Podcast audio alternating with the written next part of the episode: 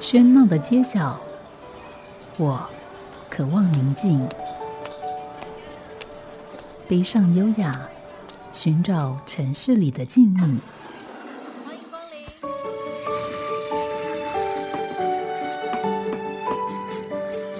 临。一杯拿铁问候，我们在书里相遇。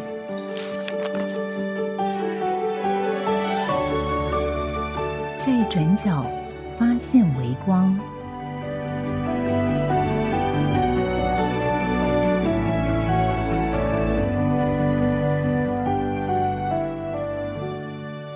欢迎收听今天的《在转角发现微光》，我是吴嘉恒。在今天节目里面，我们邀请到另外一个呃独立书店的主人，他是 Bowen 杂志图书馆的 Spencer。我们先跟 Spencer 问好。哎，家人好，各位听众大家好，我是 Spencer。对，呃，刚刚其实提到我们在这个节目里面要介绍的都是独立书店，但是我不知道用独立书店这个名称来呃套用在 Bowen 杂志图书馆，你觉得会不会是合适吗？还是会觉得有点不太搭嘎的地方？嗯，其实我觉得我在做的这件跟大家的，就是其他独立书店大家在追求的那种精神是一样的。你讲的精神是什么样的精神？嗯，譬如说大家喜欢阅读这件事情，那对于一些想要保持这样的文化的这种态度，我觉得是完全是一样的。嗯，嗯，可是，在名称上面，我们看到就是说它有个 Bowen，很奇怪，这要中文，你们有中文的名称吗？还是就叫 Bowen？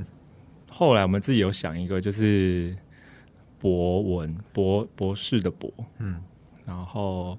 博学多闻就博文哦，文不是文学文，是那个新闻的文，对博文。博文。但是取成博文杂志图书馆，跟用英文 B O V E N 来表达，还是不太一样啊不。太一样，因为那个时候其实我们是希望大家和，因为这个是荷兰文，就是一个楼上、是荷兰文对。荷兰文楼上的意思。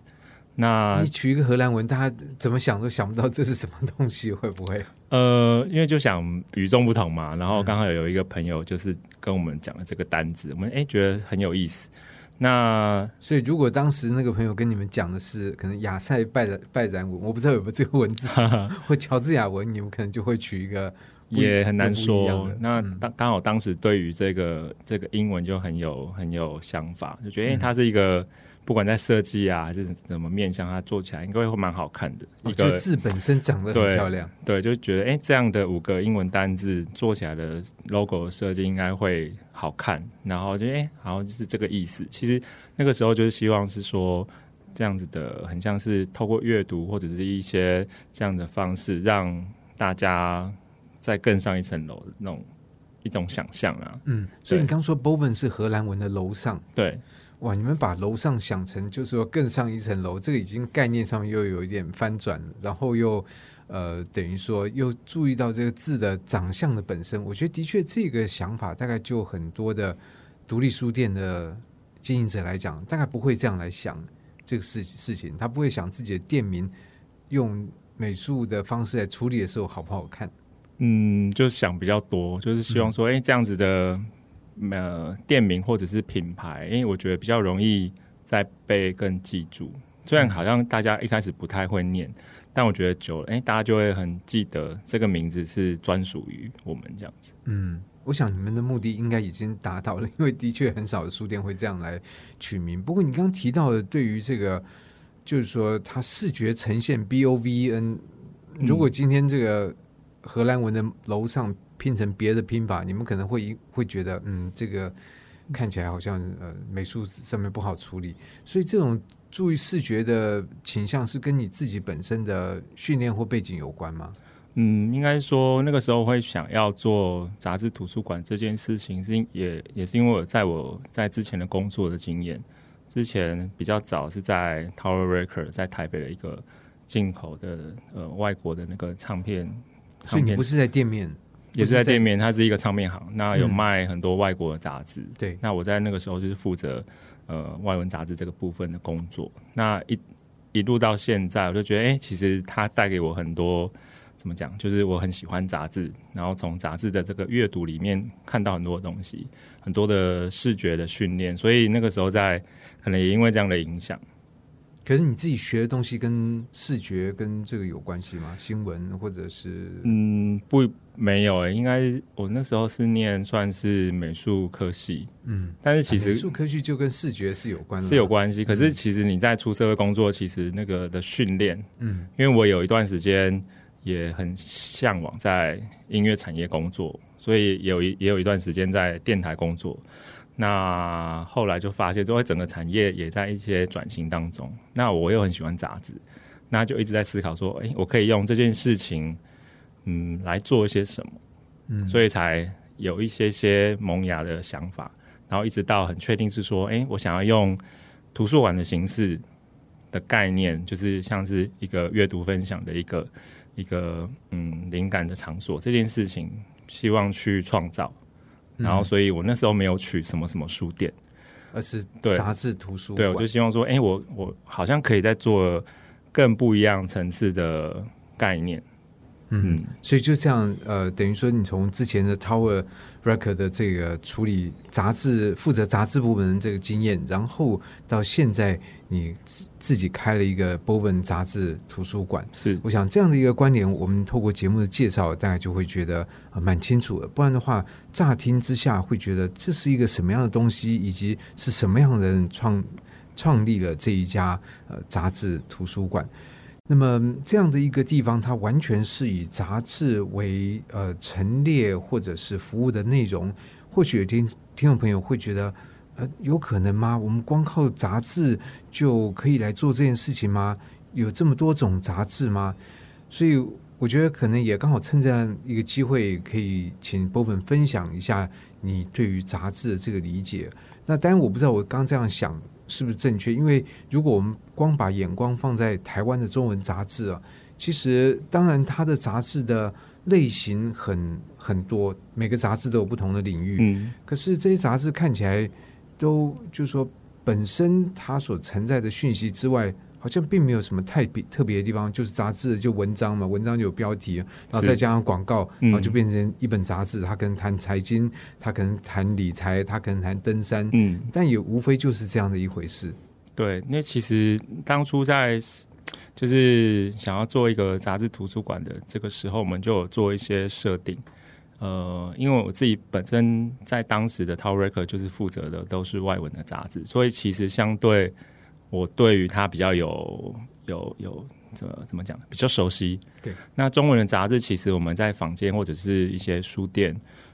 然后其他的像一些公共空间，其实都蛮容易看到。所以我自己在思考的时候，就去想到是说，想要提供大家更多不同的阅读选择。因为相较中文杂志，其实它的单价也比较高。那我也希望说，在我有你指的是说外文杂志相较于中文杂志单价比较高？，对对嗯对，因为我以前在工作的服务的过程里面，就遇到很多像是做创意创意的，不管是导演或者是一些摄影指导啊，就他们其是实对于杂志的需求很大。对视觉的部分。那尤其是一些呃相关科系设计啊，然后视觉设计的一些学生，他们其实没有那么多的预算，那甚至是有一些刚毕业的新鲜人，那更他更买不起杂，更需要大量的的杂志。嗯那我在那个过程就发现有这样的事情，那我觉得，诶，我应该用我们小时候不管是图书馆或者是漫画店的这样的经验，来把这样的资讯做一种分享。所以等于在你的店里面，你是一个类似租租漫画店，我们这样讲啊，租漫画店的这个概念，只是现在租的不是漫画，而是杂志。对，那可以这样说。我作为一个读者来到这个 Bowen 杂志图书馆的话，我是可以买杂志吗？我们呃后来也是去做了一种不同的设定，就是大家觉得好像来这里是有些人真的以为以为这边有卖很多杂志，其实没有，真的就就是像图书馆的功能，所以那个时候就是取图书馆的意义在这里。但第一年其实真的会遇到还不太熟悉这样子的服务的模式模式的朋友啊，很多人会以为这边是咖啡厅。虽然我取很明显的取图书馆了，但是还是会有人以为可能你那个叫 Bowen 有点这种外国名字，可能吧，大家就卖咖啡觉得，对对对对对。那我们那个时候就是想说用这样的形式来做服务。那那个时候选外文杂志也是我对于这个领域也比较熟悉。然后也希望多一点点让提供这样的阅读选择，所以那个时候就是大胆的做了这件事情。我觉得好像感觉起来胆胆子真的蛮大的哦、对对，因为第一个就是说你用的这个方式是不太一样，所以他他在的确的确一刚开始一定会让别人很很好奇或很误解。像你刚刚提到的，这边是呃是一个咖啡厅吗？但是这个答案是不是？嗯，那你说这边是呃卖杂志吗？就像它像一个书店吗？可是来到这边想要买杂志人也会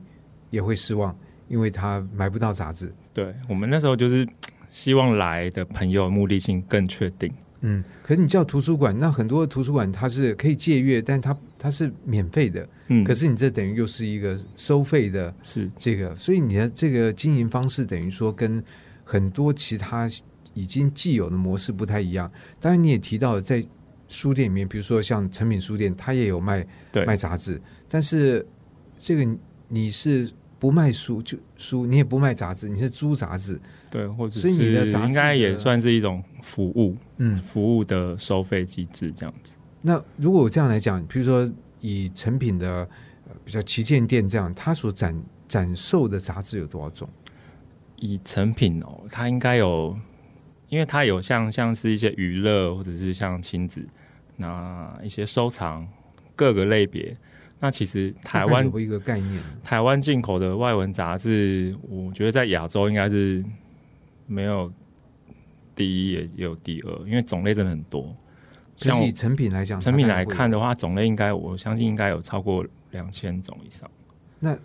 呃，就是说，在一个书店，它不可能陈列两千种杂志啊。比较大的才有可能，比较小的可能小的书店可能了不起，含中文杂志可能两三百种就已经蛮蛮展面蛮大的。那像 Boven 杂志图书馆，你们有陈列多少种杂志？我们因为我们有新的有旧的，然后固定的像这样的期刊大概至少有三百种，它有什么月刊、双月刊、半年刊等等的不同的刊别，那也有一些单行本的，那种类加起来，我们目前有呃三千种左右。三千种，你说就新新旧旧的加起来，对种类，那有一些就是它是每个月出的这样子的累积的总馆馆藏，大概现在目前也接近快四万册。四万册。嗯，所以来到这个这个杂志图书馆，就可以来运用这四万册的杂志吗？对，你们有这么大的地方可以陈列这四万册？呃，当然没有，但是就是从开馆到现在累积下来的数量，那我们从大概开馆的第二年开始，慢慢开始有一些呃外部的空间的合作，我们可能有一些像是呃企业公司，那也有一些店家，那我们就会把这样的书就是这样租给他们，或者是跟他们合作，让嗯。借由他们来提供这样子的空间的服务，服务当地的一个读者这样子。嗯，不过你现在讲的，这是我觉得部分杂志图书馆这营运的另外一种这个模式。我们当然先还是可能回到嗯，馆藏这个部分是，所以就对你来讲，今天我如果做一个读者，我可以到成品买到相当多种的杂志。是，那这样的话，呃，你们的优势在哪边呢？就像我刚刚分享，其实就以现在大家的经济收入状况来说，其实你要么每个月花两千块买书或者是买杂志，其实蛮除非大的支出对，算蛮大的支出，可能你可能会花在手机的费用可以付到两千块，可是这样子的比较像是娱乐休闲或者是一种工作上需需求的这个资讯的呃怎么讲？呃购买这件事情其实越来越少，嗯因为大家会觉得哎、诶好像网络的资料很多很方便，但我真的还是觉得是说纸本它可以提供的一种，不管是阅读的这个过程，可以让你得到更多的不管是沉淀或思考，跟网络上使用的这个快速的浏览的方式，可以给你的刺激，其实是完全不太一样。对，因为这部分我觉得也可以稍微讲一下，就是说我们可能很多资讯在网络上面看到，可是这里面其实有分两种，一种其实是已经纸本化的资讯是。再放到网络上面，嗯，但有一种是没有纸本化，直接在这个上面。那其实当然经过纸本化的这个印刷，不管就它的撰写、它的编辑、它的审稿、它的处理，其实它的精致度跟完成度是更更对，比较有 有专业的编辑过，嗯，然后他给的东西绝对是可以，嗯、可能你在不同的时间看，或许你可能会有不同的解读或吸收，或者正确性也会也会比较，高比较高一点。对，所以等于说纸本在现在它当然意义不一样。我觉得它经过这样的一个历程，特别在杂志的这个部分，它的呃资讯的精致度、处理度还是还是会呃比较高的。不过讲回杂志，就是说你刚刚提到，在现在很多人的习惯来讲，叫他一个月买两千块杂志，我想这个除非很专业的读者才会有这样的需求。那以你认为就是说，台湾的一般的中文的杂志，好了，嗯，它大概平均定价会落在什么区间？我觉得很很难超过两百五。那外文杂志呢？外文杂志相较，因为它还有很多呃运输的这些费用，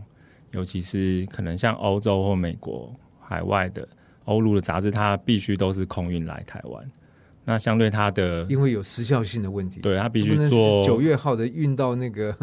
呃 它一定要坐飞机来十二月，对，它一定要坐飞机来，所以它的相较它的那个空运的成本，再加上一些物流等等的费用，所以它有一些贵的独立杂志，可能一本都要台币售价都要一千多块了，一千多，可一千多是一千五吗？还是一千？一千二到一千八到两千两千三的都有。本杂志？那真的蛮蛮贵的。对，但两千多块可能是它可能是半年或者是一年出一本的那种很精装的。嗯，那一般如果是一些生活风格，现在很多现在很流行的，呃，大家可能比较认识的就是什么 King Folk，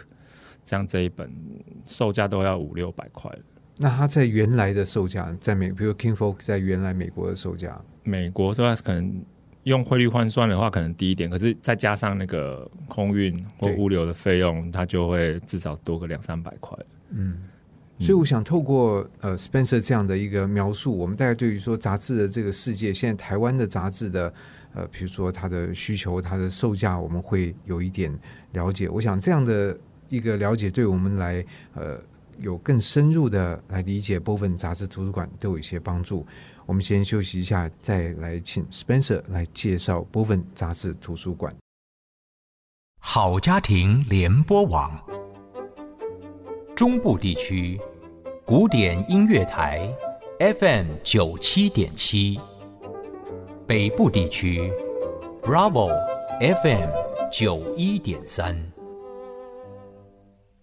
当然，杂志跟书籍看起来很像，都是纸本，都是印刷，但是在本身的呃概念上面、周期上面、呈现上面，其实都很不一样。那刚才 Spencer 也提到，其实台湾呃对于杂志的需求蛮大的，很大。到底大到什么程度？其实我自己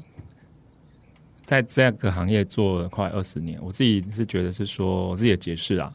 可能台湾这就是真的是一个很小的很小的岛，所以其实很需要大量的外来的资讯，对，来增加一些一些刺激。那那我觉得也因为这样，所以你看台湾其实对于很多事情的好奇心都是非常强的，接受度也很高。那所以相相对像日文，尤其日文杂志，因为都是亚洲的这样的文化啊，台湾又很喜欢日本。那日本的不管是在商业或者是一些呃生活样态，都都比台湾可能进步个三到五年。所以其实大家很喜欢，或者是呃在学习，然后所以会看很多的日文的杂志。嗯嗯，所以这讲到就是说，呃，到底我们如果说进到 Bowen 杂志图书馆会看到什么样的杂志？我们透过几个方式来来讲。你刚刚其实提到了呃杂志的领域，因为不同杂志它它的主题都各有不一样，。对，然后也提到了国别，所以我们如果先从国别来讲，在你的这个空间里面所呈现的杂志，大概有包含哪几种语言或哪几种地区吗？比较大当然是呃英文还有日文，那也有一些比较大概比例会占到如果是欧陆的，我我们馆内大概百分之四十左右，日文的应该有占到百分之六十。所以等于日文还是最主要百分之六十，然后这个再来就是英文的。对但英文你刚刚提到欧陆，也就是说有些杂志，比如说是德国所发行的，但是它嗯用英文出的是英文或者是德文，其实就是不同语言国别，也可能我想看看，有也有荷兰，有西班牙，有德文，有意大利文，有法文，所以英文以外，也就是说非英文又非日文的这些语语言，嗯，大概占的比例比较少，因为可能每一个国家我自己就是选选了几本，嗯，对，比较多可能就是英英国英文的，然后美国的，那日文种类或者是数量是最多的。嗯，那像韩文呢？韩文也有，但也就是几本，因为其实相对韩国的呃杂志的出版产业其实没有不像日本那对，不像日本那么那么多元。嗯，嗯所以等于从这个国别来讲，我觉得也很有趣。等于在这个空间里面，你也长期在算是跟不同的语言的杂志界都有所接触。是那你觉得这一些呃不同的语言国别，他们在杂志的比如说编辑的概念或性格上面或呈现上面，有没有什么让你印象深刻的地方？嗯，其实虽然是说大家像我自己也本身也很喜欢看日文的杂志，那其实看久了，其实他们当然他们的专业是可以把资讯安排的很清楚，有很很有强逻辑。那资料的准备就像是日本的那种精神，他们会打破砂锅问到底，很很把资讯整理到最极致。但我在看，尤其是像不管北欧或者是像是法国，那个比较不同文化养成的，他们其实在呃版面的编辑上比较活泼，用色比较有趣。其实用色有趣是什么意思？是比较大胆吗？比较大胆，嗯因为你在看现在的可能近年的日文杂志，它比较不像可能九零年初期他们娱乐文化很强盛的时候，有一本杂志叫《Studio Voice》，在当时其实是很多创意创意人或广告人、MV 导演啊等等嗯娱乐圈做做必看的。对，那里面有很多很棒的设计，还有很大胆的印刷的用色。那相较现在，其实你你你看日本的杂志比较少这一种，有一些趋势的转换，但是国外一直都是是说他们比较没有那么多的尝试的勇气或动力。嗯，我觉得全世界的，如果以媒体产业来看，它现在反而做的没有以前大胆跟前卫，因为很多因为网络的冲击，很多的这样子的资比较讯大胆的都跑到网络上面去呈现了吗？大胆的，因为资讯流传比较快。那现在的像当时，它只有一些媒体出口，它一定要印刷才能够出版。现在反而是没有。嗯，对，所以在阅读的这个的比较，我觉得不同国家文化承载的这些想法跟创意都有不同的展现。那尤其可能譬如说，现在的流行的不管是运动风潮、奥斗、跑步，那在每个国家，他们侧重也都不太一样。就是他们的对于这些事情的关注的领域有一点点不一样，然后探讨的方式有一点点不一样。能不能举个例子呢？比如说以这个呃运动或 outdoors 来讲，像美国或者是呃欧陆，像北欧，他们很很注重户外的生活体验，然后他们就是比较大自然随性一点。可是日本他们相较在这样的，他们也有呃类似像呃英国或美国他们这样子的呃专业杂志，探讨的是比较专业的，不管是你在呃爬山的一些技巧也好，或者是装备的一些技巧或专业内容之外，那他们还有另外一个部分是很着重在呃呃穿着 style 这件事情。那就去登山也要穿的很有 style。，对对，或者是露营要很有 style。那我觉得现在台湾很流行的，也有一部分的朋友会会很追求这件事情。那真正台湾接触到这么多不同的这个国别，到底台湾的，比如说以 outdoor 来讲，嗯，会走哪哪一国路线吗？要看他的那个，看他是露营的路线还是是登山的路线。登山的路线其实不会穿的这么花俏，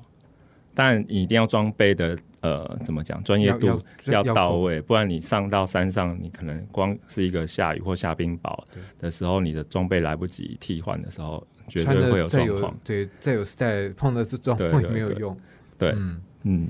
所以等于很有趣，就是说从你的观察，不同国家的这个呃杂志，或许多少也反映了他们的文化的特性，或者他们关注的这些不同点。而在你的杂志这个陈列杂志来讲，百分之六十是日本的，对，然后百分之四十是包括以英文为主，但是还有一些其他的欧陆的语言。嗯，那还有一些比较特别的语言吗？你刚刚提到，其实还是比较以欧洲为主，荷兰、法文、嗯意大利文、西班牙文跟德文有没有进杜拜的杂志？是阿拉伯文杂志。阿拉伯文，然后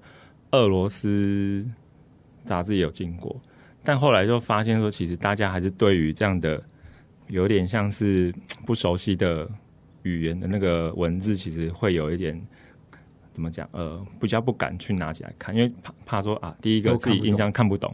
但其实我。我我就会很建议大家是说，因为其实每个国家它在呈现这些内容或者是编排上面，可以有你用你自己的不管是图像的阅读的方式也好，去吸收，去吸收，去去不要害怕去看。那我觉得就是你在这个阅读的过程，就可以有一个自己的吸那个观点，这样。嗯，所以在这部分你会比较刻意的去呃探索更多不同你你所陌生的一些杂志，再把它引进到 Boven 里面是。因为其实呃，整个杂志产业虽然也有因为网络或者是一些呃，像现在很流行很多的 App 的冲击，可是虽然一直有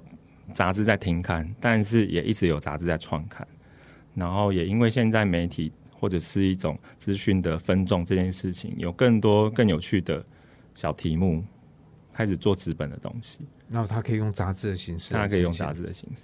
嗯，嗯。所以其实杂志的世界比我们可能一般不熟悉的人了，当然，Bowen 那个 Spencer 是很熟悉，但对我们不熟悉来讲，可能比我们想象的还要更多元丰富，而且也有更有活力一点。是刚才我们从杂志语言别来了解一下，在这个空间里面所可以看到的呃这个一些杂志，所以如果听众朋友有机会到波本杂志图书馆，是可以去体会一下不同杂志、不同语言所带来的一些刺激。那不管我们对这个语言是否熟悉，那另外也可以从一个别的角度来看待杂志的分类，就是从它的领域，因为不同的杂志一定有它专精或设定的领域。那所以在 Boven 所可以看到的杂志，大概有哪几个主要的领域呢？嗯，其实我们涵盖了蛮大众的，然后我们大概只有新闻或者是比较文学、财经类，就是资讯性或者是一些文字文字类的刊物就比较少。我们就有比较多是时时尚流行啊，然后运动休闲，那设计、旅游、美食，然后还有一些像是专业的咖啡。那也有一些艺术绘画、电影、电影相关的平面设计以及建筑、室内空间等等的、这一类的为主。对，所以如果说要看什么《Time》杂志啊，要知道这个比较时事财经的，是就就你们就没有。对，因为这个的取得真的就像我说那个中文杂志一样，大家自己订阅会更更方便。对，嗯也很合理，因为要不然自己订阅，要不然他可能去其他的像成品的连锁书店，他一定会图书馆一定看得到。嗯，对那另外可能你说提到像文学的，就以文字为主，它不、嗯，它不那么讲究版面设计这件事情的刊物，也不会出现在波本里面。对，因为我们本本身一开始的设定就是外文的杂志，那外文的这样的语种，其实阅读的内容，像呃国外也有一些诗或词的那个文字文字杂志。那因为我们目自己目前的设定都还是以比较偏图像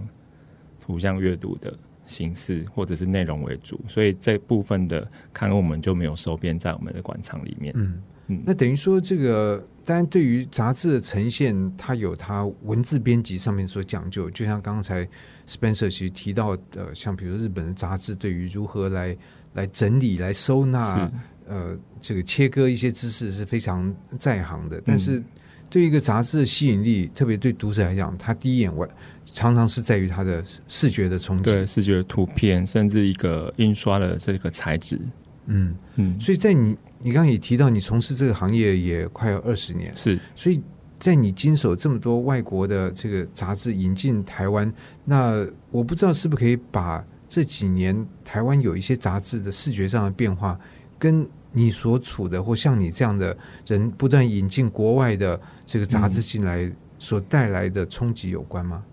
我觉得多多少少，哎，其实像是可能好几年前，呃，詹伟雄詹大哥他们开始创了，不管是那个运动杂志，或者是像这样的诗，是后来也有出了小日子，那后来改版了 shopping shopping design 等等的这种比较类生活资讯的 lifestyle 的杂志，其实台湾也越来越。向国外或者是日本看齐，那比如像这几年也大家很喜欢的，像秋刀鱼，或者是呃地方志这些，慢慢的都有像这样的，在不管在设计方面或者内容的编辑方面，都开始慢慢跟上这个水准。嗯，也就更讲究了，更讲究。嗯，对。所以对你来讲，你觉得这个台湾的杂志这几年的变化，你如何来观察呢？其实，如果以商业的商业的杂志其实来看，一个是其实很很明显发现，就是它越来越薄。一个当然是因为可能广告减广告减少，那题目这些素材其实很有限，你没有太多的一个资讯内容去支撑，那很多就慢慢的变得越来越小本。但是也有也有一些杂志，像是我自己很推荐的，就是有一个是叫前印，它是在。专门在讲呃会科，就是刻印章的那个嗯文化的这个创作者的一一个很小的独立杂志。可听起来它很很狭窄，它的读者的对基础对，但是我就很推荐它的原因是因为他们很有态度，嗯，在讲一件事情很有态度，这个话很有意思。可是嗯是什么意思呢？呃，就是他们很喜欢这件事情。然后，然后很想要把这样的文化去留下来，然后是用纸本的方式。嗯嗯，他每一个刻印章的创作者，他对于这些字形啊，他都有一些小故事。那我觉得这个就是可，这个是等于是用纸本的方式去保留这样子的文化。这件事情，我就觉得是很多杂志都应该要有的态度。嗯，而不只是流于说，哎，你只是想做一些呃流行跟着流行做的题目，然后他他那本杂志就会有自己的想法，想要跟呃读者分享。我觉得这个是我自己最推荐的杂志之一，这样子。嗯嗯，那讲回就是在这个部分杂志图书馆来讲，像你们这样的一一个月会有多少使用者呢？使用者我还真的没有。计算，因为像我们馆内，呃，假日使用的人会比较多。那平常，因为我像我们馆内所提供的，不管是空间的使用的，我们有像图书馆的阅读长桌，可以带电脑来工作，也有很多做呃媒体设计啊，都会去那边工作。因为他在你这边可以看到很多可以参考的东西。对对对对对对，可能这像这样的朋友就很多。那假日或者是下班后的时间，就是会有喜欢杂志的读者来这边翻阅，对对对，每个月可能排个两个时间。可你刚刚还提到，就是说你们还跟企业有有合作，这个方式是怎么样？因为像我们之前也有跟比较大的，像是游戏橘子，然后再来也有一个综合，也有一个百货商场。那我们都有跟他们合作，就是他们提供空间，我们提供这样的刊物跟书，然后所以你们要把刊物拿到他们公司去，对对对，放在他们空间。那这样的话，比如说当季的这个这个杂志，说不定你只有一本了，那怎么还可以？哦，没有，我们就是会进比较多多本，可能比如说在他们的空间跟我们的空间都各有一本。对，就是所以我们现在每个月我们自己进的杂志，大概每个月进到将近四百册。四百册，其实如果我们听众朋友大家可以推算一下，以你刚刚这个取得成本来讲，那其实蛮可观的一个投资，算是。但就是我我们会觉得它是一个很重要的，呃，怎么讲，算是一种我们馆的特色。嗯，就是因为你必须要有新的东西进来，不然的话，这个对对对，而且很难满足杂杂志读。除了我们馆内的读者需求，还有一些企业单位、店家的需求。那我自己的想象是希望说，由我们这个单位来做这个服务，然后从这个中心去散发，然后把目标啦，我只是希望把整个台北市变成一个大的杂志图书馆，整个台北市这个就是可能有找到一百家、两百家、三百家。嗯的这个企业，比如说多店家，嗯。那由他们来提供这样子的内，就是我们提供的服务，去服务他们的使用者，这样子。嗯，因为以以你刚刚所提的 Boven 的这个呃涵盖的领域来讲，它其实有相当的都会的性格，对，而这样的一个一个事情，你没有想过它不只是可以发生在台北，它可以发生在台中、发生在台中高雄、有台南，所以你有什么这方面有什么呃，计划？之前我们像我们台中也有合作的咖啡店，那高雄也有。那之前像台南的话，好像有有爱街的旅馆，我们也有试着要合作，然后可能会在会在之后吧，希望会谈成。然后像这样的，像是饭店，嗯，或者是个性的旅馆、民宿，那我觉得就是需要等待的地方，或者是需要就是大家打发时间，我我都希望，诶、有我们提供的刊物可以让他有一些些阅读的选择。嗯，对，对，的确，我觉得这个这个方式，以这个你刚刚所提的需求来讲，它或许会比书籍还更好，因为嗯。书籍在它的我们说这个色相的吸引度上面啊，对其实是远远不如杂志的。而且杂志有一种及时性，你今天有个一分钟、两分钟，你翻几篇，嗯，那比较没有负担。有些书你就是会很想把它看完，可是没办法看完或。者时间太太短，你还看不进去，你就得要放下。对对，所以这这方面，我觉得的确听起来，呃，杂志，特别是纸本杂志，在未来这几年，似乎可为的空间还相当大。对我相信他还有很很有潜力。嗯对，那当然，这样潜力我也觉得很重要，是希望也需要读者更多的了解，跟读者更多的参与。那么在今天的节目里面，我们很高兴能够邀请到 Boven 杂志图书馆的 Spencer 来介绍、呃这个我觉得蛮独特的以杂志为主的空间。也谢谢 Spencer。